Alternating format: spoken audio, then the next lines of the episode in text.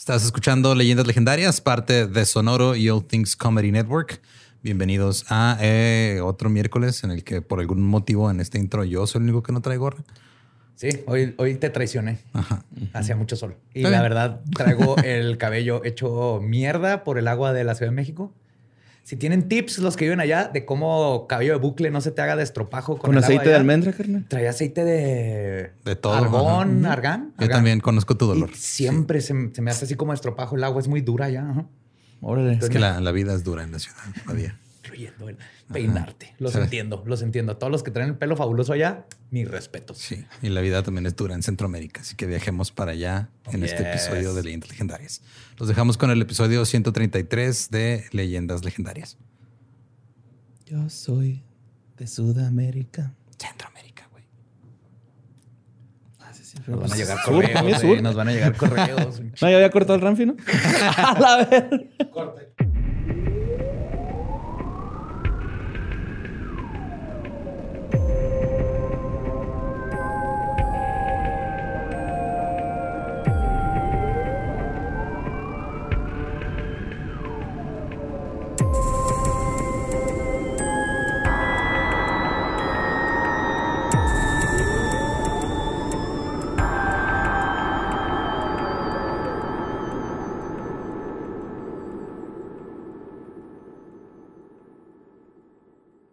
Bienvenidos a Leyendas Legendarias, el podcast en donde cada semana yo, José Antonio Badía, le contaré a Eduardo Espinosa y a Mario Capistrán casos de crimen real, fenómenos paranormales o eventos históricos tan peculiares, notorios y fantásticos que se ganaron el título de Leyendas Legendarias. Es otro miércoles macabroso.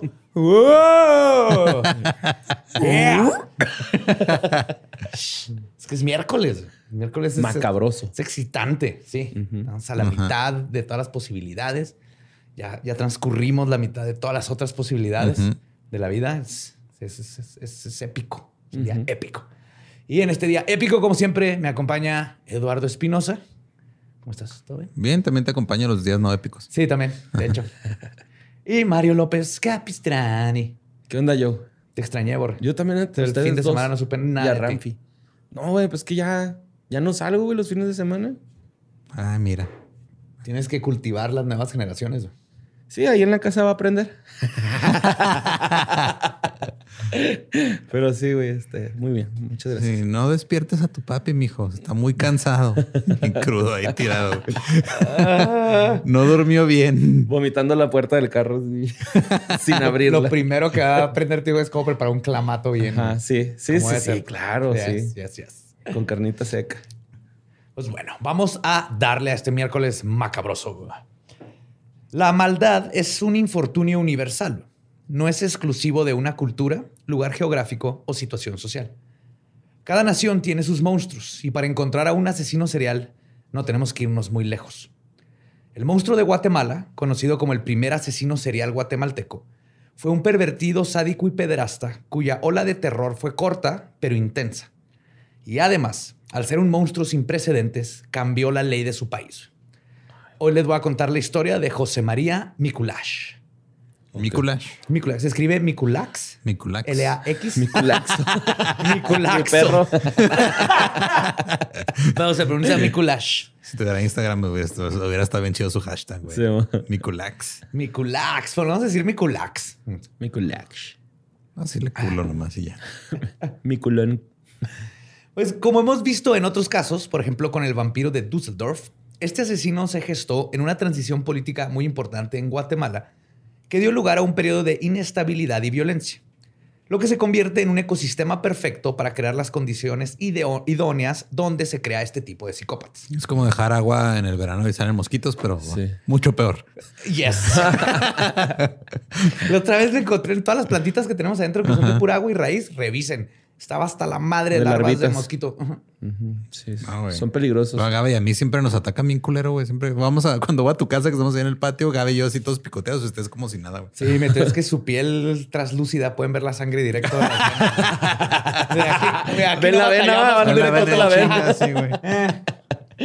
Los morenos de allá al lado eh, es hit or miss. Depende de dónde te pares. Tú ves, ahí estoy viendo todo el sistema Esos güeyes saben a circulatorio. mole acá. Vámonos por los cremositos. Y pues, un saludo a todos los de Guatemala. Digo, mi mamá vivió ahí como 10 Ujú. años. Salud, cerveza gallo. Salud. Tenemos, ya les toca a ustedes. Tenemos fans en Guatemala, güey. Una Sí. vez que Sí. fue a dar show, le dije, ah, saliste en leyendas. Y ah, qué padre. Y está, está Sí, sí, por eso justo ya, ya les tocaba su, su Ujú. episodio. Aunque lo siento mucho que es este, pero es leyendas legendarias. Pues en 1944, para darles un poquito de contexto. Guatemala dejó atrás la dictadura del general Jorge Ubico Castañeda, que gobernó durante 14 años. Ay, güey. Sí. En Sí. estos tiempos, Guatemala era descrita como, y cito, una cárcel moderna, güey. Porque todo, todo era controlado, güey, todo. Ubico mitilar- mi- militarizó numerosas instituciones políticas, incluyendo el servicio postal, las escuelas. What the fuck? Yes. ¿Cómo me militarizas de enviar cartas? Ah, de seguro para revisar todas las pinches Ajá. cartas, güey. Deja tú, güey. Las escuelas, Ajá. o sea, los maestros y las orquestas sinfónicas, güey. Ah, cabrón. Ok. No sé por qué. Bueno, tiene lógica porque, pues, por ejemplo, aquí en México la tienen banda de guerra, ¿no? Las, los militares, güey. No, no, sí, también. O sea, mu- muchos ejércitos tienen. Su pinche acá. Sus orquestas Su rondalla. Ah, su- no sé cómo se diga. Simón. Sí, porque era la orquesta sinfónica. Qué loco, güey, El ¿no? chelista también te podía francotirar a 100 millas. pues Ubico también acaparó todos los poderes, suprimió la libertad de los pobladores y reinó con mano de acero. La ciudadanía se enfureció cuando Ubico trató de reelegirse en 1943, en un contexto en el que el país veía de lejos a los fascistas que peleaban juntos en la Segunda Guerra Mundial.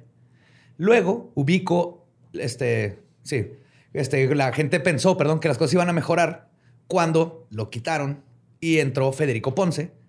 Pero este vato era abiertamente un admirador de Hitler. Ah, Ah. cabrón. Sí. Así que la gente de Guatemala le dijo, vete a la verga, güey. Y nomás duró cuatro meses en el poder. Ok. Cuatro Que- meses. Cuatro meses, ajá. O sea, en el 40 y... ¿sí? Sí. Es que chingado. O sea, justo es cuando empezó la revolución me prometí en- de- cuando escuché Guatemala que no iba a decir de Guatemala a Guatepeor, pero sí se mamaron, güey. Sí, güey. Yo, y yo también lo estaba esperando, güey. Ese de que ahí No, dije, no, no lo hagas, güey. No lo hagas. No lo hagas, pero. Sí, se fueron de Guatemala a Guatepeor, pero en cuatro meses dijeron a la verga en él y empezó la revolución. Así Ok. el güey. Soy fan de Hitler. Así dijo, güey. Sí, entonces, no así, pero sí. Ajá. Más, más elocuentemente, vamos a decir. Sí. Ay, güey. Yep. Sí, dijo, me Guatemama Hitler, dijo, güey. Pues es que no era un buen momento para estar en Guatemala, güey. Y en resumen, había un des... sí. ¿Cuándo fue moda? Cierto, güey. Lo pensaste, va, culero. Cierto, estoy jugando, güey. Y en un, en un hiper mega resumen, no me... Nos estamos viendo, o sea, luego Mi nosotros, comadre es de Guatemala, nosotros viendo esto desde Juárez, güey, como con, con, con, Sí, con claro, con- Sí, güey, sí, no güey, sí. mames. Nos, Un abrazo, nos- nos muchachos. burlamos, pero estamos llorando por, Sí, dentro, con ustedes. Los queremos. Y en un súper hiper resumen, porque este no, es un, no es un episodio de la historia política de Guatemala, pero en resumen, había un desmadre político en todo el país. Hubo revoluciones, cambios de gobierno, proyectos de progreso, reformas agrarias y muchos otros cambios sociales. Por lo mismo, muchas situaciones escapaban de las manos de las autoridades. Los abusos que la gente vivía en su día a día se recrudecieron por la impunidad de los perpetradores. Los niños eran una población particularmente vulnerable en estos tiempos Mm. ya que por la escasez de insumos básicos y la pobreza extrema, tenían que salir a la calle a trabajar, arriesgando sus vidas sin saber que encontrar qué comer era el menor de sus problemas, ya que allá afuera se esconden monstruos en plena luz del día. Y este fue el contexto en el cual surgió el asesino José María Mikulash Bush. Bush Ay, también güey. es B-U-X. Ah. Son este, nativos, que también Mikulash esto, Bush. como vamos a ver, no ayudó en lo absoluto. güey. Igual que en todos los países de Latinoamérica, este, Tienen son comunidades rezagadas que nadie pela y mucho menos las autoridades. Ay, y- no. Ajá.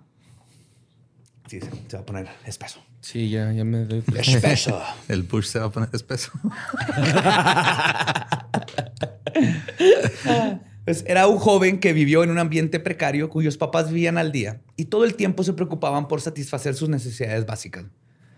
Sus papás, Enrique Mila, este, Mikulax Mikulash y Juana Bush, oriundos del municipio de Chimaltenango, que se ubica a 52 kilómetros de la ciudad de Guatemala. De ahí es el cojo, ¿no, güey? Es Chimalhuacán. Chimalhuacán. pues es el Chimaltenango de México, creo. Ajá. ¿Sí? ¿Sí será? No sé, güey. Yo tampoco, pero Es que yo sabía que algo sonaba así de donde. Chimalhuacán. Chimal- Chimalhuacanda. Es el coco. es. Chimaltenango. Ah, perro, eh. Sí, güey. Por eso tiene rodilla biónica y todo. Cojo forever. Pues sus padres eran analfabetas, pobres y se desempeñaban en trabajos agotadores y mal pagados. Además, el racismo, la exclusión y la violencia generaron un ambiente de marginalidad en el, cual es un clima perfecto para la creación de asesinos seriales. Patricia Villagrán y Evelyn Waleska teorizan que José María Mikulash no nació con una tendencia de maldad. Y cito, la información encontrada en los periódicos y piezas del expediente no hace referencia a la existencia de trastornos psicológicos en algunos de los familiares de José Mikulash. Y aunque se sabe poco sobre su vida temprana, lo más probable es que haya sido producto de un embarazo no deseado. Es posible que su madre fuera apenas una adolescente cuando lo tuvo. Por las costumbres de la época, en una comunidad indígena aislada, la tendencia era que las parejas se casaran desde adolescentes. Así es como José María Mikulash nació en el año de 1925 y fue criado por su madre y su padrastro. Lo único que sabemos de la infancia de Mikulash es gracias al compañero de cárcel Nemesio Chicol, quien comentó antes de la ejecución del asesino y citó, Spoiler. Sí. Ay, perdón. Sí lo atraparon. Y cito, José estuvo en la casa de mi familia. Ahí le dábamos de comer y le tomamos cariño. Éramos amigos. Por esto se especula que Mikulash fue un niño como cualquier otro, güey, con una tendencia a jugar con sus contemporáneos y a socializar con adultos por igual. O sea, el amigo nunca dijo era bien rarito. Es que los otros asesinos en serie desde niños los describen como extraños y raritos. Pero digo, estamos de acuerdo que también su amigo terminó con él en la cárcel. No, normal, se robaba Amistades pilas. vergas, güey. Se robaba baterías de carro como todos nosotros, todos los días, sin pedos. o Lo normal, lo normal, lo normal. Sí, no, no. Tres mota líneas de y- coco, de coca, O porque sea, nomás agua celeste. Agua lo celeste y normal, mota, lo normal. La porque ya teníamos más de Juárez. 12, o sea, antes Claro, de los sí, 12, ah, puro resistolito. Agua celeste y mota. lo las normal. leyes. Ya no me acordaba El UJU o el Sí, el- UHU, dependiendo de dónde estén. Yo, un amigo una vez me estaba pidiendo UHU y yo, ¿qué chingados? Ah, estaba- salió y estuvo buscando y yo, ¿qué estás buscando? UHU y no venden UHU. Y yo, ¿qué es UHU? Ah, no, porque aparte lo pronunciaba UH como Chihuahua. UHU, ajá. UHU, yo, ¿qué es UHU, güey? Y yo, el resistor es amarillo con él. Y yo, UJU. Así yo, ve y pregunta por UJU. Pues que UJU, ajá. En frontera No sé sí. cuál es la forma correcta para que le La, la- la forma correcta es U. Porque la Ajá. H es muda, güey. Sí, me tocó una vez que fui a comprar tape Ajá. y pregunté, me dijeron, no, aquí no vendemos tape en un Office Depot, güey. Era Durex. Ajá, le digo, no, pues cinta adhesiva. Y lo, ah, Durex, me dijo. Sí. Y yo, Así ah. que le decimos tape, lo cual es, Es un pochismo, es un- y ellos ajá. le dicen Durex, lo cual es están usando una marca. Una marca. Ajá. Como decir Q-tips o Kleenex. Yes. Sí. O Tampax. Tampax. Pero bueno, ¿qué estamos? Viva Les decía que, sin embargo, si, si bien el futuro asesino no tenía tendencias a la maldad, sus circunstancias y los abusos que sufrió de niño obstaculizaron sus años, sus, ah, su sano desarrollo. Güey, ahorita dijiste recrudecieron la quién sabe qué madres, así como cuatro Y ahora palabras bien. ajá. Te gastaste todos tus, todos tus créditos de pronunciación en ese Y enunciado. en güey. Susano batallaste. Como, como Saiyajin, güey. A mí me lo gasté contra Cell y lo ya valió madre. Ya no puedo decir Krillin. En primer lugar, José Mikulash nunca asistió a la escuela, por lo cual no sabía leer ni escribir, igual que sus padres. Además, se sabe que su padrastro era un alcohólico iracundo y violento que golpeaba a su esposa y a los niños de la casa. Y se cree que Mikulash pudo haber sido víctima de abuso sexual por su padre o padrastro. No se puede comprobar, pero hay ciertas cosas que apuntan a que quizás una de ellos es su tipo de patología que vamos a conocer. Sus vínculos sociales eran diferentes, perdón, eran deficientes y no conoció el amor paterno. Poco a poco, la precaria vida de Mikulash ge- gestaría al adulto que cometió los crímenes más atroces que Guatemala haya visto. Aunado a todas las intersecciones que marginaron al joven Mikulash, era indígena, de clase pobre, en una comunidad rural. El asesino era homosexual, que dado todas las circunstancias que les acabo de contar y les he contado, no es sorprendente afirmar que para la época y el lugar donde vivió, la homosexualidad no era considerada como algo natural. O sea, todavía ahorita en el 2021 estamos Sí, discutiendo estas tratado con tonterías. Sí, Y pues la desinformación y el prejuicio provocaron que Mikulash intentara reprimir esa parte de su personalidad, lo cual nomás le está agregando más Ajá, leña. leña al fuego. Ajá. Aunado a todo esto, Mikulash carecía de figuras de autoridad que le enseñaran las normas sociales y a diferenciar entre el bien y el mal. Es probable que los primeros ápices de maldad que surgieron en el joven hayan surgido cuando él tuvo su despertar sexual, desde la adolescencia, como es muy común con los asesinos en serio. El joven comenzó a tener fantasías pederastas, que en ese momento, técnicamente en ese Ah, momento no eran pederastas, Ah, pues porque, Porque él era un niño. porque edad. él era un niño, Ajá. Ajá. pero de todas estas fantasías fueron, no, no cambiaron. Ok, no evolucionaron a ya niñas de mi edad, ¿no? Ah. Ok. Es como el chiste de Mac Norman, güey. Es buenísimo, güey. No lo escucho. Que dice que él este, se siente mal por los pederastas porque dice, pues, o sea, como que, pues, a- cuando tienes la edad te gustan los de tu edad, güey, pero luego cambias. O sea, es como, pues, de niño te gusta el jugo de uva y de grande te gusta el vino, güey. Ajá. O sea, esos güeyes no brincaron al vino. No va así el chiste, pero es la misma idea más o menos. Ajá. Está bien vergas esa observación, güey. Qué rico el vino. alcohólico, güey. Qué bueno que te fuiste Güey, por es lo esa que iba a opción, decir, güey. güey. Todos respiramos. Ay, güey.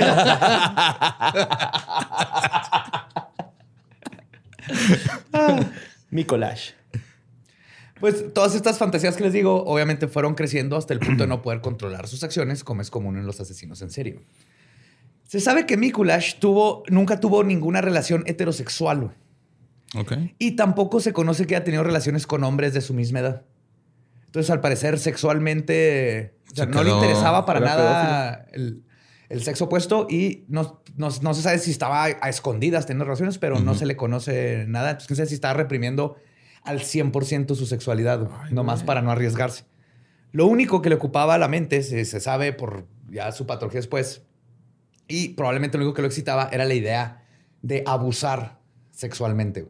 Ah. Entonces era un asesino tipo poder control. Entonces empezó a hacer en su cabeza poco a poco esta noción de lo que le excita es el, el abuso que viene muy común de jóvenes o niños abusados, que los así es como sacan este, esta cosa que reprimieron.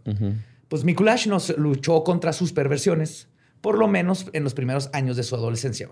Pero al igual que muchos otros asesinos seriales, el joven tuvo muchos problemas con la autoridad y la violencia se convirtió en algo cotidiano en su vida. De los primeros trabajos que tuvo fue como mozo de mercado, cargando bolsas y tirando la basura. Pero esta fuente de ingresos no era suficiente para satisfacer sus necesidades, por lo que comenzó a robar en las calles. Sus robos juveniles fueron creciendo en gravedad y astucia comenzó a usar nombres falsos para estafar gente y luego eh, se graduó a robo a mano armada. La comunidad que reinaba en la Guatemala en los años 40 provocó que Mikulash viera el crimen como algo natural. Ujú. Mikulash llegó a la conclusión de que sus actos no tendrían consecuencias y comenzó a rondarle por la cabeza la idea de perpetrar actos muchos más perversos que robar. Que es lo que lo mismo con Düsseldorf. Ujú.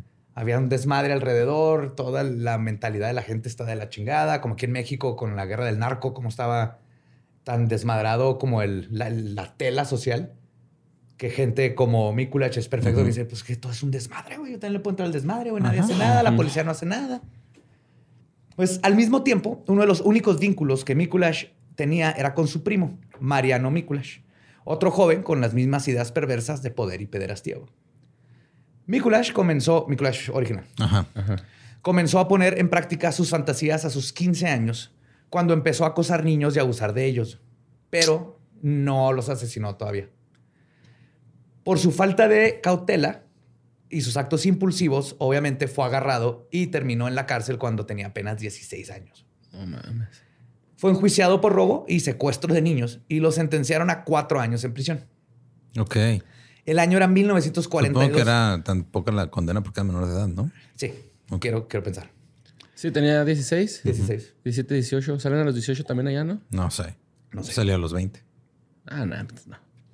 Pues, en el año de 1942 y durante el tiempo que estuvo preso, fue cuando Guatemala vivió su transformación, que les conté cuando el dictador Jorge Ubico fue derrocado.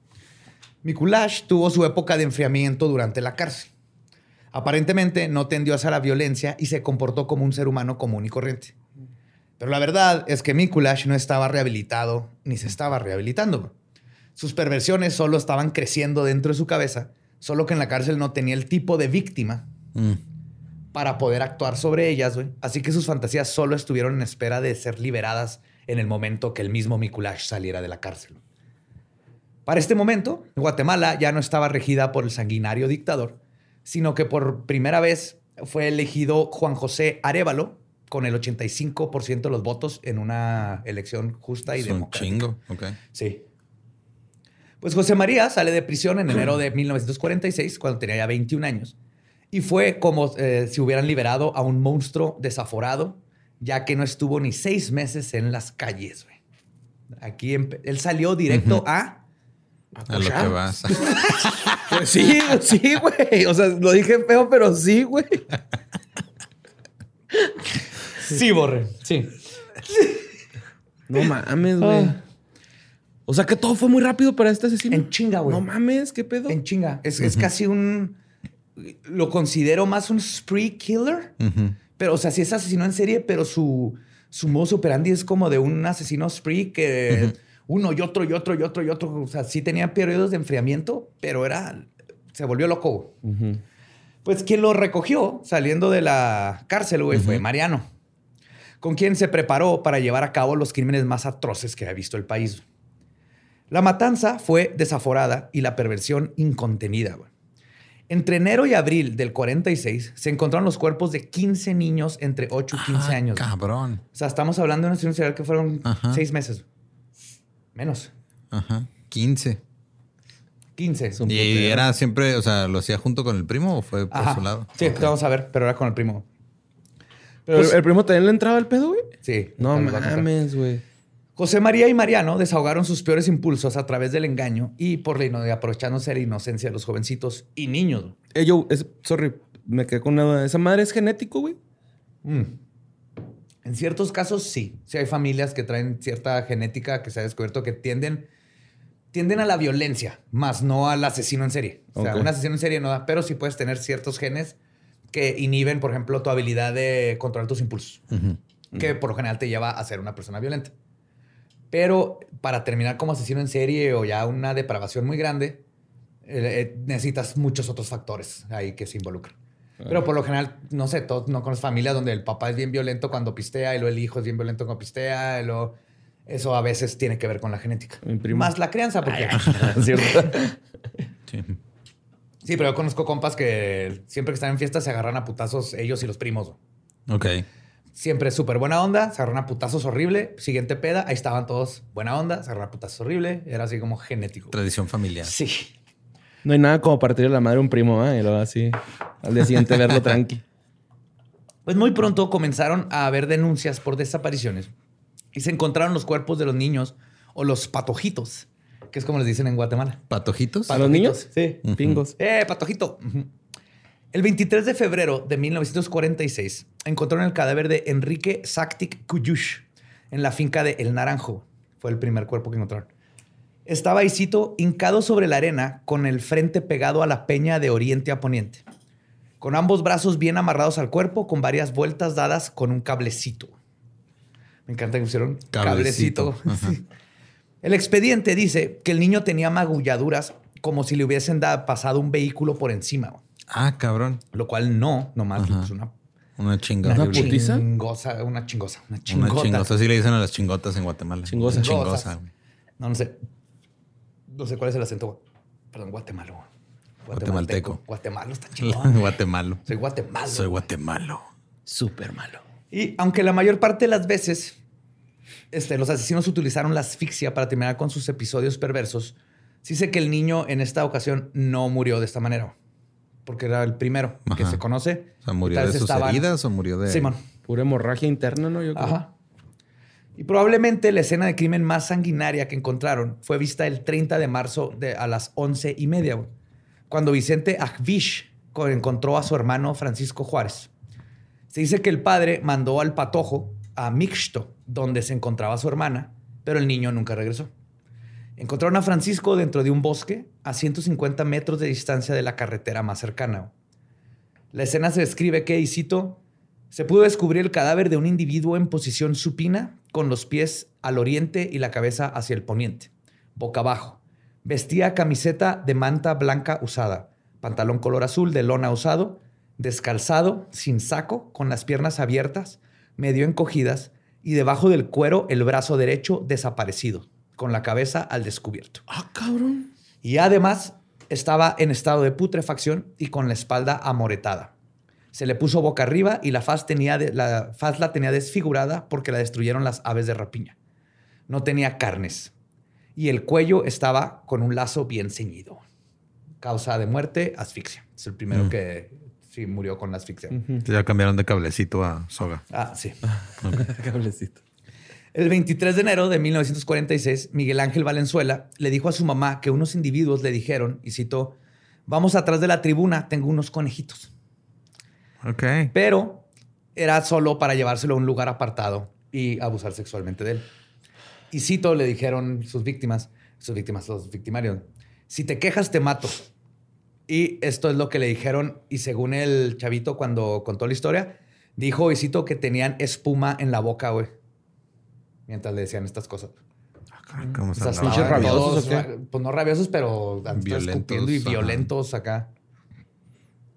Y esta, y justo era, esta era una de las tácticas más comunes. güey. Le decían a los niños que tenían conejitos de colores y los invitaban a acompañarlos a la madriguera. Ok. De, sí. Solo para chavos. Chingado. de esta forma, se aprovechaban de la inocencia y la vulnerabilidad de los niños. Pues es que todos los conejitos son de colores, güey. No, pero yo, bueno, no sé, pero yo cuando leía... Ellos decían como que de forma arcoíris, ¿no? Algo así. No, o sea, es, que eso- es que también dicen, ah, los pollitos de colores, pues todos los pollitos son de colores, güey. Que no sean colores naturales, es diferente. Ajá. Pero yo los asocio, cuando dicen de colores, yo los asocio con azules y morados. Sí, que no te- son blancos o grises o negros. Ajá. Que te los daban pintados y los se morían Ajá. porque estaban Sí. todos. Porque no, no era lo suficientemente responsable para tener un pinche conejito o un pato, güey. Y porque lo hicieron tragar litros de pintura, güey, antes de pintarlo. ¿Has visto cómo los pintan? Los echan una cubeta, güey, y los agitan ahí como, como un boneless. Ajá. Como boneless, güey. O sea, eso Pues los están entrenando, ¿no? el siguiente paso.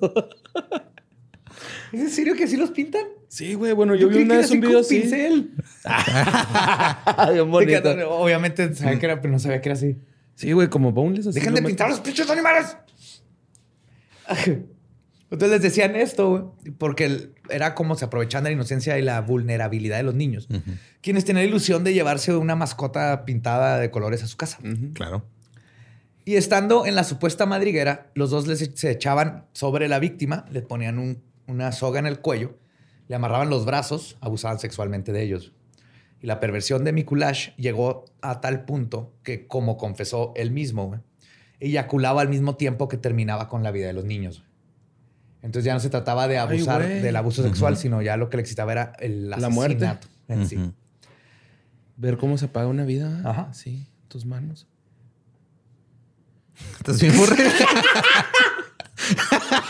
¡Ay, güey! Y el borre así pedo de su patito de azul. ¿Cómo se te murió? Tenemos, este, así como de alguna manera pagar terapia aquí. Creo que después de dos años y cacho igual no nos caería mal. Debería de... Ajá, un ahorrito ahí. Sí, así, una hora, que 15 minutos cada quien. Sí. Sí. Lo que sobra es para el que esté más jodido ese día. Yo tengo mi Compartimos. terapeuta el RAM. Pues estos dos hijos de puta, güey, no eran para nada inteligentes. Prueba de ello es que los habían atrapado súper rápido a pesar de tener todo a su favor por cómo estaba la política, y la policía y la corrupción del momento. Pero eran impulsivos, no pensaban bien las cosas y dejaban ir arbitrariamente a sus víctimas. Esto ocurrió, por ejemplo, cuando Benaventura González, de 56 años, encontró a un niño todo golpeado con manchas de sangre y huellas de dedos en el cuello. Buenaventura le preguntó al niño qué le había ocurrido. Según el señor, el niño iba, y cito, seguramente aturdido por el susto. Explicó que en ese camino, abajo del puente, dos individuos lo habían asaltado con un cincho y lo quisieron ahorcar, le pegaron y lo robaron. Lo mismo ocurrió con Jesús Galeano Ortiz, de 8 años. Se encontró a José y Mariano en el camino de Río de las Vacas, porque iban camino a llevarle de comer a su hermanita. Los dos lo agarraron, lo golpearon y lo arrastraron a donde no, nadie lo podía ver. El chico perdió el conocimiento. No tal vez por fortuna, solo le robaron la comida, una jarra de peltre con la comida.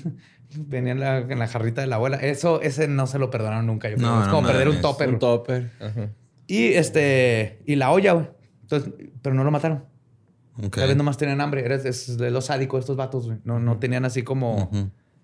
Un, un claro motivo. A veces nomás era hacer violencia por violencia y o, o obtener algo. Pues yo creo por el, eh, o sea, no estoy justificando, ¿eh? pero el contexto en el que creció este güey, ¿no? De pobreza, güey, y de que desde Sí. bien chavillo tenía que salir a jalar al día a día, güey. Claro, y muchas veces creo que era, es, y como muchas, muchos asesinos en serie o abusadores sexuales y todo, parte de lo que hacen eh, de aprovecharse de menores de edad es que no ofrecen resistencia. Son víctimas fáciles. Entonces, es todavía un grado más arriba de cobardía, porque lo que quieren es no batallar. Y creo que muchos de ellos, eh, los asaltos de estos chavos, eran nomás asaltar para conseguir lana, no para saciar esta necesidad sociópata, sexual, Ajá. psicosexual. Ajá. Pero lamentablemente la mayoría de sus víctimas no tuvieron la suerte de Jesús Galeano. Solo unos cuatro o cinco niños, este, los cuales identificaron a sus violadores tras su captura, lograron vivir para contarlo, de todos los que mataron. José María y Mariano mataron a razón de un niño por semana. Actuaron sobre todo en pueblos pequeños, pero también en ciudades grandes como Antigua y la ciudad de Guatemala. Prácticamente vivían para realizar sus prácticas perversas. Era todo en lo que pensaban. Se mantenían robando y comiendo lo que les cayera en las manos. Incluso le quitan a sus víctimas sus ropas y lo que traen encima para venderlas y ganarse unos quetzales. Por supuesto, hubo un gran revuelo por todos los casos y la paranoia nacional se fue a los cielos. Las autoridades no pudieron hacerse pendejos ya después de un rato y comenzaron las diligencias para atrapar a los peores hijos de la chingada de Guatemala. Entre toda la paranoia colectiva surgió la teoría en torno a los asesinatos, aunque más parecía una invención para desacreditar al gobierno democráticamente electo. Vean, a- Ok, a- a vean cómo se repite llegó. la historia. Sí, güey. No, no, no. Oh my God. Ok. Es el año 2021, güey. A, ver, a ver si les suena esta. En ese tiempo, lo que dijeron es. En un principio se decía que los asesinatos habían sido por orden del presidente Juan José Arevalo. Verán, supuestamente, del 18 de diciembre del año anterior, el pre- bueno, esto no es supuestamente, el 18 de diciembre, del año anterior, el presidente tuvo un accidente de coche mientras manejaba rumbo al pueblo de Panajachel. Su auto se volcó y el político quedó con la columna lastimada. Por ende, muchos decían que a Juan José Arevalo le hacía falta, y cito, el líquido de la columna. Entonces, el presidente mandó matar a los niños para extraerles el líquido e inyectárselas a él. güey. En las vértebras. Díganme, eh, adrenocromo, ¿a ¿alguien le suena? Y todas estas mamadas de en pleno 2021. Sí, ¿no? Nada nuevo. Nada. Nada nuevo. Ni, sus- ni pueden sacar pinches conspiraciones originales, no mames. No. Y obviamente es- sería obvio decir que dicha acusación nunca tuvo bases de ningún tipo. Pero los niños. Es que lo vieron en que- un- que- que- y qué triste, un- porque estaban muchos así que sí, güey, no, es que es el presidente. Es de, güey, son dos pinches hijos sociópatas Claro, culerísimos, güey. No, no, no, es el presidente, güey. Ajá, es culpa de alguien más. Nada más por chingar. Pues los niños fueron asesinados en lapsos muy cortos. Ya para el final, casi a diario, güey. Fue acelerándose.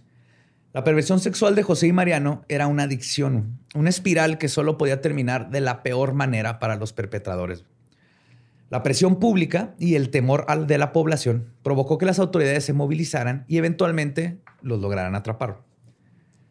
Entre las víctimas comprobadas hay cinco chicos de 15 años, dos de 14, cuatro de 13 y uno de 11.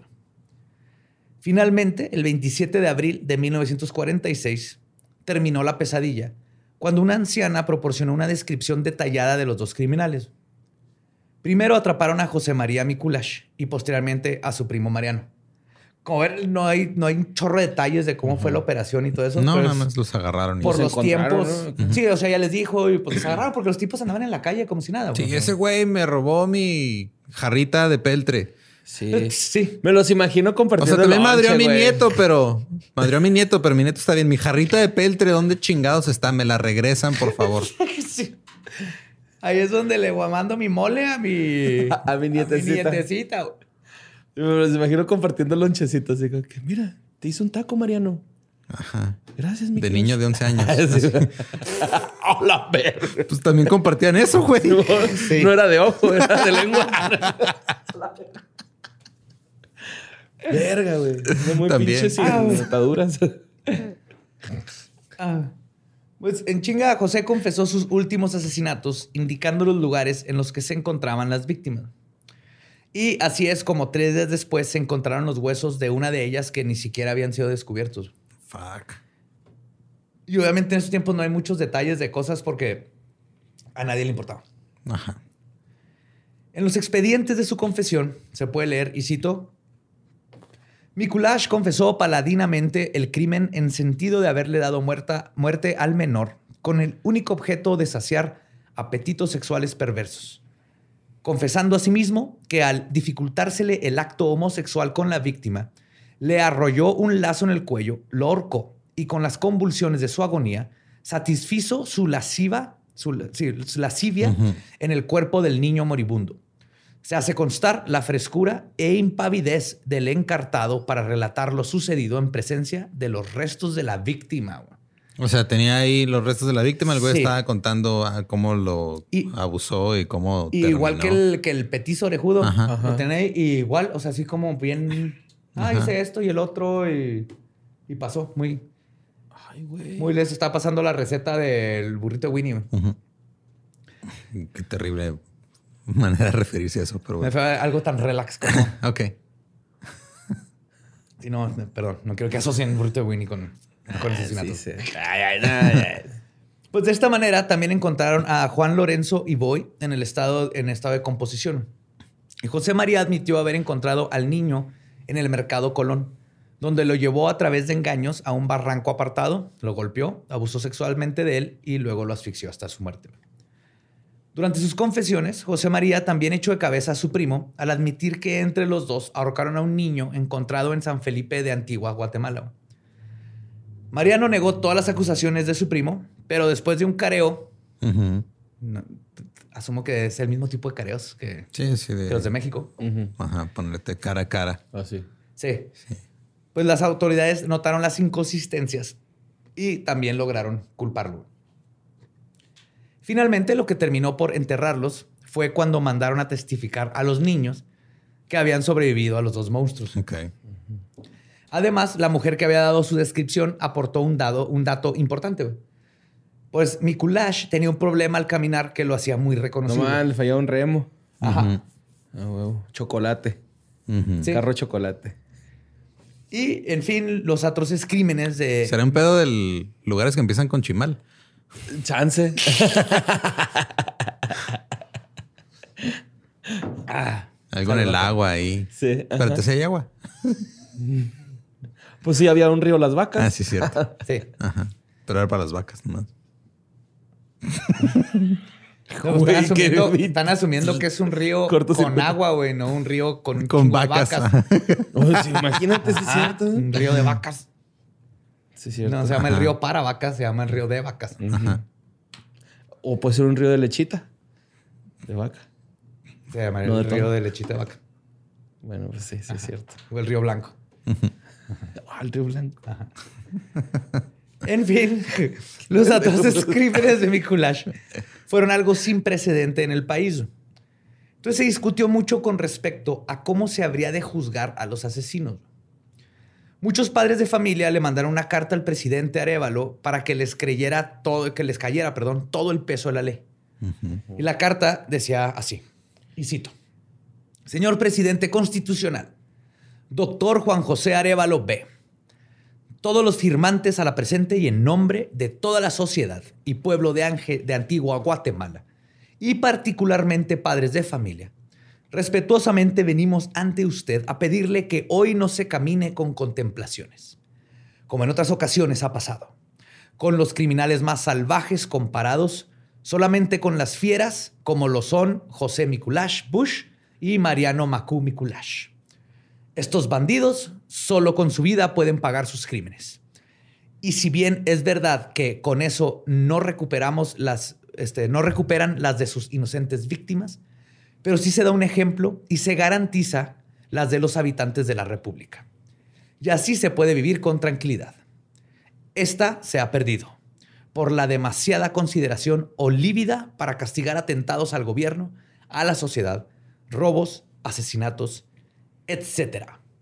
A todo el conglomerado de la República, esto pues venimos a pedir, señor presidente, que caiga todo el peso de la ley sobre estas fieras humanas, que se les fusile públicamente para satisfacción, entre paréntesis, no por encontrar en ello un placer.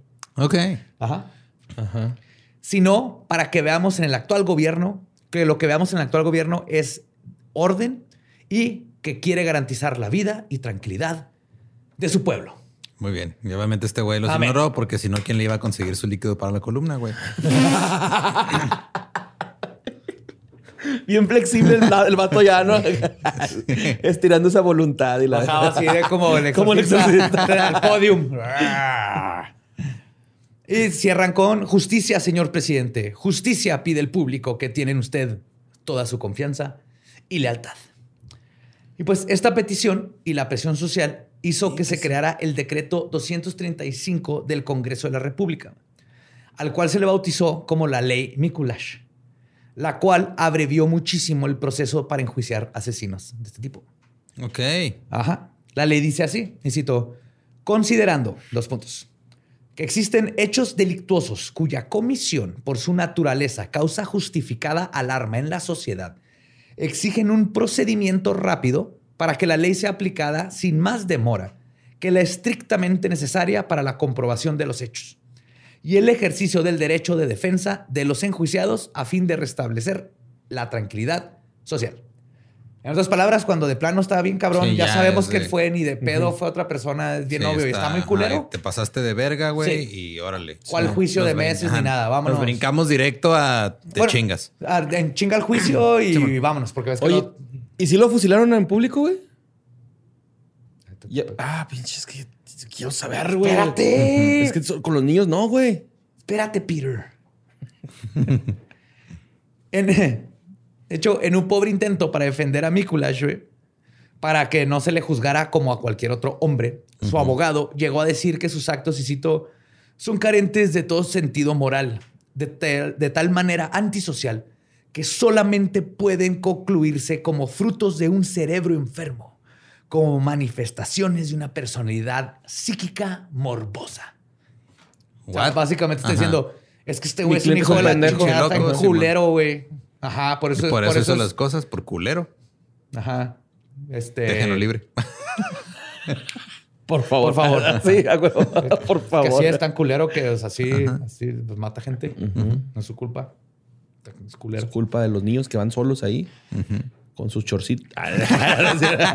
con sus camisas blancas de Boy Scouts. no es culpa de mi cliente que haya Boy Scouts. Sí.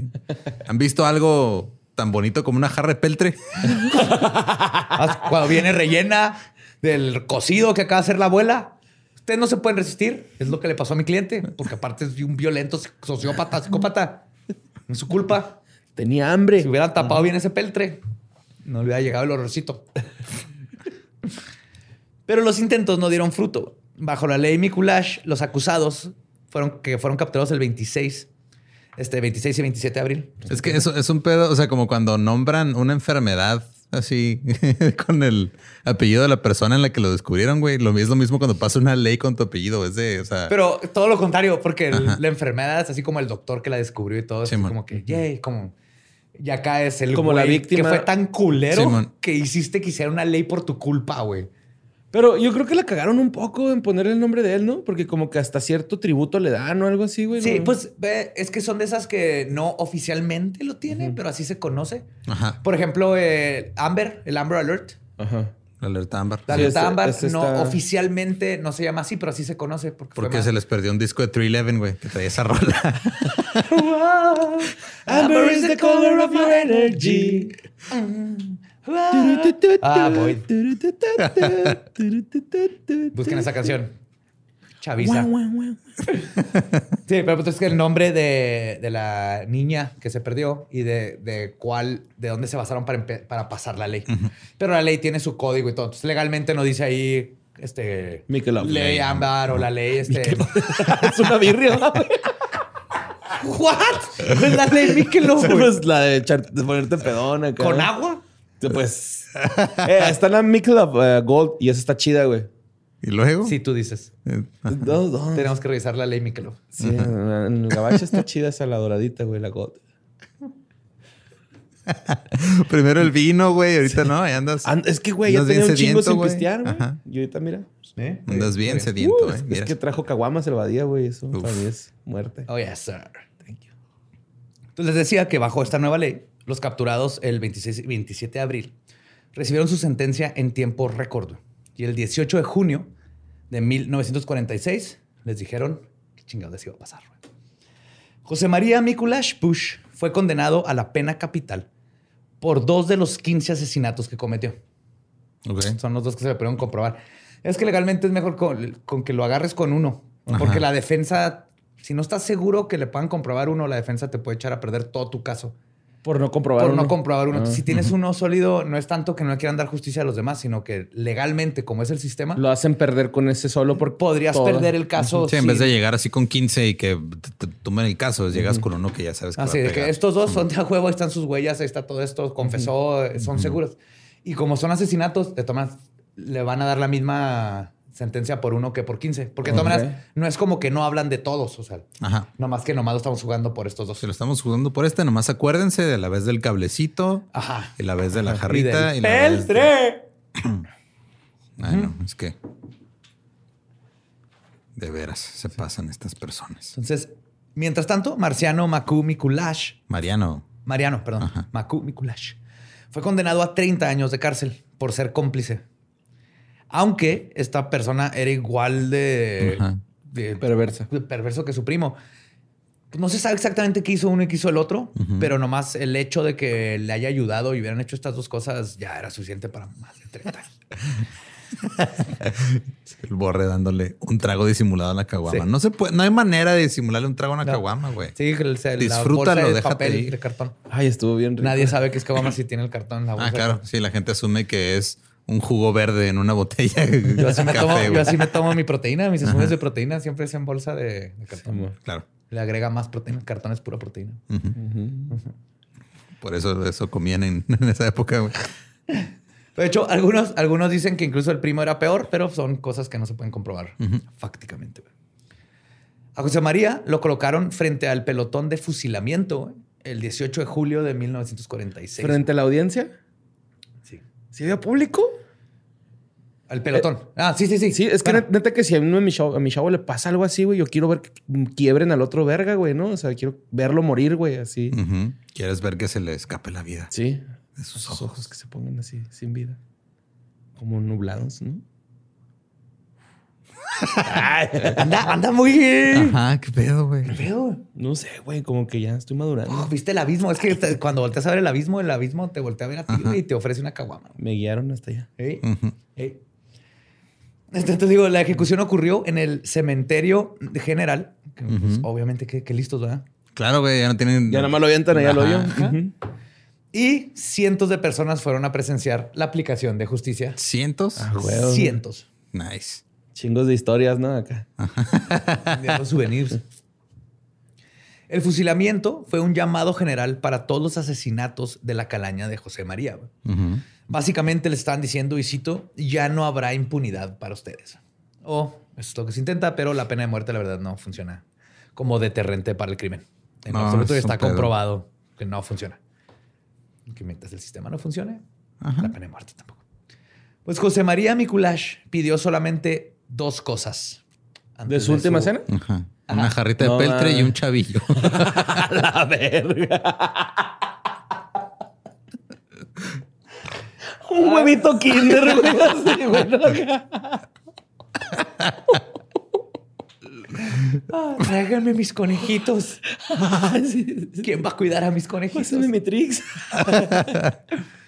No, pide dos cosas, güey. Que le dieran dos octavos de aguardiente. ok. ¿Qué cura, no? Yo hubiera pedido la botella, o sea, ya Pues qué sí, ajá. Que, que me fusilen tirado en el piso, guacareado, güey. Ni cuenta me doy. Pero pidió dos octavos de aguardiente y que recibiera, y cito, asistencia espiritual. ¿Para qué? A ver, o sea, ¿Qué va a pasar, güey? O sea, que lo van a asistir espiritualmente. Va a llegar un y- sacerdote, lo va a perdonar y bajo las reglas canónicas del canon católico, ¿Te se va a ir al cielo. Ujú. si, te, si te Si te arrepientes, te vas al cielo. O sea, Miculax está en el cielo.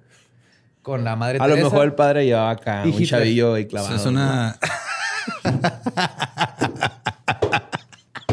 En un pastel, ¿no?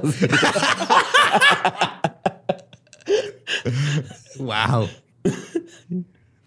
¿En qué se iban a sentar entonces? Ya me perdí. Ay, güey. Es que es, es muy diferente decir este mi culax está en el cielo que el cielo está en mi culax. Oh my God. Llevo toda la pinche hora, güey, aguantándome cada vez que es un mi culax, esto, mi culax, aquello, güey. Que ni siquiera va una hora, o sea, No. pero es sentido eterno, güey. Pues antes de ser acribillado, José María pidió dar sus últimas palabras. Sin embargo, en vez de disculparse, como lo haría una persona normal, lo que dijo es que él solo había matado a cuatro y su primo al resto, güey. Wow. O sea, voy a usar mis últimas palabras para echar de cabeza al otro cabrón. Yes. Yes. Ajá. Y no es justo. Sí. No es justo porque nos tocaban la mitad a cada uno. Quedamos que uno y uno y este güey es bien aborazado. A mí nunca me la chuparon. Ese es el animal que tiene que estar fusilando. Ay, güey. Pero pues sí, ¿no? Eh, güey, pues tú hicimos las cosas juntos, tú también deberías de ser fusilado, ¿no? La neta. Pues es que sería lo Sí. justo. O sea, están, están los dos haciendo lo mismo, güey. O sea, Sí. ¿qué, qué importa quién fue el que lo terminó de ahorcar, güey? La neta. O sea, en esas circunstancias yo digo que... pues, ¿Por qué no lo paró? ¿Ah? Ajá, güey. ¿Por qué no- Sí, Eh, güey, exactamente güey, lo ¿qué mismo. bueno, que- ya estaba parado, güey. El punto es por qué no lo detuvo. No, pero lo mismo, como que separar culpas, así que esta se merece pena de muerte, esta nomás 30 años, aparte Ajá, de güey. diferencias de... no, Eh. O sea, agarraron bien chavitos, o sea, este vato... Yo creo que ya vato en los una 50, cárcel, güey. Ajá. Es de los dos hicieron exactamente las mismas atrocidades, güey. Eh, ojalá Con, un unos- podcast que con unos de y otros fue. detalles. De personas. de Mariano Mikulash. Sí, güey. Mikulash. Pues cuando Mikulash murió a los 21 años por Ujú. Causas naturales. Sobredosis de plomo. Yes, de balazos. La Facultad de Medicina de la Universidad de San Carlos decidió hacer estudios del cadáver y en particular de su cabeza criminal. Uf. Por lo cual le terminaron decapitando este, la cabeza y revisaron su cerebro para ver si existían anomalías fisiológicas que pudieran echar a luz el origen de la maldad. Por supuesto que no encontraron nada. Pues no. Y más tarde no encontraron ni la cabeza, güey, Ah, cabrón. porque en los 90 se la robaron. Ah, cabrón, ¿quién? Mariano. No sé. Ah, sí, Mariano. De Guatemala. güey. ¡No sé, primo! ¡Vamos por mole! Sí, los viejos tiempos. Vamos por Molly. ya, ya. Mole, güey. Ah, Molly. dije. ya, ¿viste todo el misterio de Borre? ¿Y cómo se acaba de... Gracias, Wow, Freudiano, ese- esa respuesta de nuestras dudas. Sí, De perdón. tu abismo. Qué bonito el Molly, güey. Aparte, no creo que en Guatemala haya mole, güey. No, no, ese es mexicano. Bueno, ya tiene que haber, pero en esos tiempos no. Ajá. No, bueno, no, la neta no, no sé nada de Guatemala ni de su comida típica ni esas cosas. Todo lo que de Nomás, Guatemala. no, cerveza gallo, güey, nomás, de Guatemala. Ah, ¿es de Guatemala? Sí, es. No sabía. Sí. Pero allá sí está chida, güey. Ok. O sea, creo que ya es como algo así como carte blancs. Pero. White letters. Ajá. Pero, o sea, qué feo llegar. O sea, imagínate. Bueno, qué bueno que tú sabes eso, güey. Pero si tú llegas allá a Guatemala pidiendo un gallo, güey, y te dan una chela, pues por lo menos ya sabes que lo pediste mal. güey. Ajá, sí, sí, sí. No, pero sí, es, es- es- creo que la cerveza gallo es guatemalteca. Sí, no, yo no conozco. Yo lo único que sé de Guatemala es de que la mamá de Badía estuvo ahí unos años. Y, ay, pues Muchos eh, mi comadre, güey, es este Ah, sí, de cierto. Guatemala. Ajá. Él, él fueron a poner el gas. Ok. El gaceta de aquí. Fueron a poner la instalación de gas. para- ¿A poco, güey? A Guatemala. Ajá. ¿Los de aquí? Sí, el de aquí de Juárez. Ah, cabrón, míralos. Sí, los ZK. Míralos. Qué loco, güey. Mi abuelo trabaja con ellos. Y luego le fue la chingada. gas. Mira, qué Sí, cosas. no son buenas personas, pero.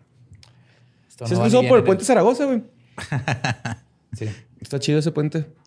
Yes. ya hablando de así. Totalmente súper Juanito. No, pero lo barbárico y terrible que fue el caso lo convirtió en una leyenda. Ok. Y Mikulash se convirtió en un críptido. What the fuck? Ya que los niños, güey, en Guatemala, en vez de decirles que se los iba a llevar el coco o el Ajá. cucuy, les decían que si no se portaban bien, se los iba a llevar José María Mikulash. Wow. No Wow. chingues. Digo, güey. ¿cuál es peligrosísimo? Porque lo haces un pinche tulpa, güey. Así es como existe Candyman, güey. Ajá. Pero Can- Mikulash se convirtió en el boogeyman, en Se el convirtió coco, en el sinónimo de. Ajá, de del viejo del verga. costal, ajá. Pues claro, güey, ¿no? Qué miedo. Ay, güey, no mames. Que te amenacen con eso tus papás así de, "Ay, güey, si no te portas bien, bien. Te va, o sea, es, eh, Te van a cochar, güey, si no te Ajá, portas es que, es que está más culera esa amenaza porque el coco o el cucuy o lo que sea es un ente así no descrito, o sea, como... No, y no, escribe qué te hacen. O sea, Ajá, el miedo exacto. es que te lleva. De hecho, ya el niño llena ahí sus miedos. Simón, o sea, ya como, perfecto. pero aquí es, ya sabes exactamente lo que te va a pasar si te lleva José María Mikulash, güey. Sí, está horrible, güey. Ajá. Es como, desde, mi hijo, si te portas mal, va a venir Más- Ed Maciel. Kemper. Sí. No, Sí, güey. ¿A quién? Maciel.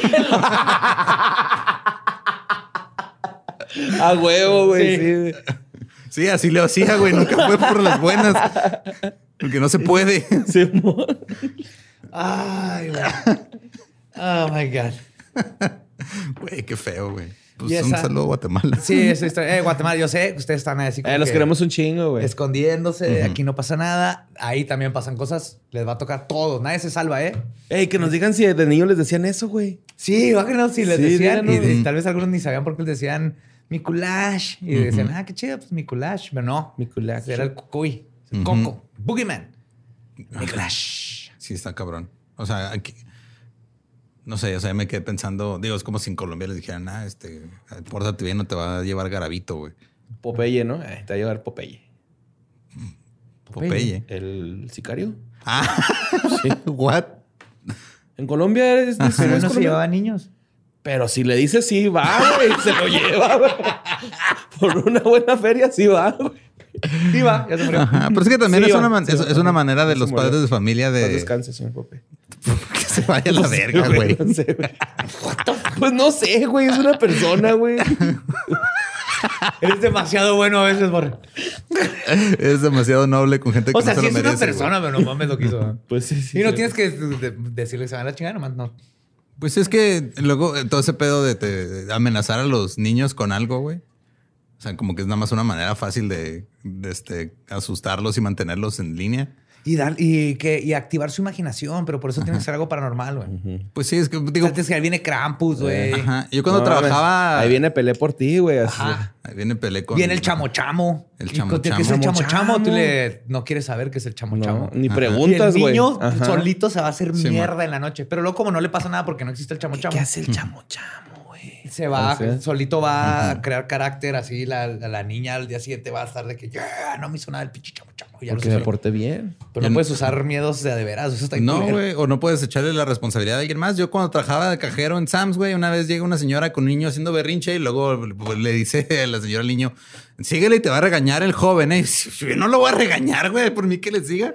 Eres el cucuy de, de Sam's. Ajá, ¿Le pues me vieron, dicho? me vieron pálido y largo, güey, flaco. Está más flaco en ese entonces. Dijeron, Slender Lolo. Te voy a llevar, voy a robar, culero, niño. No, yo sí volteé con y le dije, yo no voy a hacer nada. ¿Ves Lo- esa masa amorfa Ajá. blancuzca que está ahí? O sea, aparte te implicaron ahí en algo medio creepy con un niño. güey. Sí, güey, está feo. O sea, Imagínate que. o sea me preacusaron de secuestro, güey. de, de un menor de edad, güey. Sin tener al niño, güey, la evidencia, ¿no? Así Ay, es. güey. Así que un saludote. ¿Trabajaste en Sam's, güey? ¿Qué pedo? En mi adolescencia. Qué loco. Arre. Ay, güey. Gracias por escucharnos. Eso fue José María Mikulash. Recuerden seguirnos en todos lados como Leyendas Podcast. Ahí me encuentran en todos lados como arroba ningún Eduardo. A mí como Mario López Capi, chavos. Ahí me encuentran como El Va Diablo. Nuestro podcast ha terminado. Podemos irnos a pistear. Esto fue palabra de Belzebub.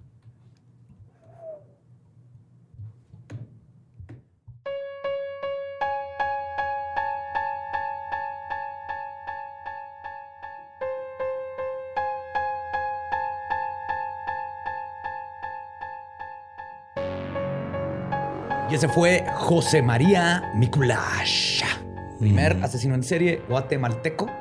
Uh, y fun fact, ahorita para el contenido extra para Patreon, les voy a contar la historia de mi madre. Los Allá años que vivió en Guatemala. Estuvo bien hardcore. Ok. Para ¿Le ella no tanto. pedo? No, no, no, pues ella, esto fue el, mi mamá estuvo ahí en los 70s. Ah, ok. Pero de todas maneras, estuvo bien culero toda la situación, de todas maneras ahí militarizado. todo. Ya me Y imagino. me contó varias experiencias así de que, ay, güey, qué feo. Ok. Lo que no está feo es nuestra mercancía, güey. No, está hermosa. De hecho. Miren, nada más, si están viendo esto, nada más vean a Borre, vean esa preciosura No, resaltada por las preciosuras que trae puestas. Tenemos gorras, Obviamente que sin playeras. pecho se ve mejor, ¿verdad? Pero... No, se te ven bonito, güey. No, te resaltan bonitos los pezoncitos. Y lo- lo- mis pechos petitos con la gorra. Tenemos ahí, ahí, ahí en la página están los links a nuestros proveedores de mercancía oficiales. Hay playeras, gorras, Una taza donde cabe un caguamón entero. un portacaguama, exacto, tarros, eh, tazas. eh, Nosotros no vendemos, ¿verdad? De esto, güey. ¿Verdad que no? No, no, los venden nuestros proveedores, Nuestros proveedores. autorizados. Nosotros no. así es. Que bien padre, ¿Quién te pidió cosas, Borre? Porque No, no, pues nomás. nomás. Siento que alguien te dijo, eh, güey, véndeme una playera. Y que no las vendo yo, güey. las Se venden va, sí, allá". ya. Nosotros no. Sí, no. Ahí Pero vayan, sí, es- acuérdense que el, el apoyarnos con nuestra mercancía también están apoyando a productores mexicanos que hacen sus propios es. productos. Entonces, win-win para todos. Ustedes se ven fabulosos y fabulosas y estamos ayudando a la economía local. Claro, así que busquen ahí. Está Rica Camiseta, está Chunchos, está Dricker, está Master Laser. Venden muchas cosas. Cada uno tienen sus diseños distintos. Entonces, vayan a checar todo. Ahí viene Y, Halloween, este, acuérdense, para sus regalos de abajo de las calabazas, nada mejor Sí. que algo de leyendas legendarias. Y nada más este maquiavélico que hacer una mención de la mercancía justo en quincena. Oh, yes. Pero mira, yo nada más hago lo que Gabe me ordena. Es maquiavélico totalmente. Totalmente. Nos escuchamos la próxima semana. Este, espero que ya hayan comprado algo para ese entonces. Se lo merecen, güey. Para eso trabajan, cabrones. Cómprense todo lo que quieran. Ahorrar. ¿Qué es esa mamada de ahorrar, güey? Tienen al ¿Retiro? ¿Creen que vamos a llegar al ¿Qué es retiro? eso, güey? En Nada 20 más, años vamos a estar todos muertos ya. El mundo se o acabó de una ayer. computadora, o sea, Ajá, sí. win-win. Sal y cómprate todo lo que quieras. date. Esa quesadilla que se te antojó, güey. Sobre todo si es de leyendas. Se- Hay que vender quesadillas, güey. Estaría bien cabrón, güey.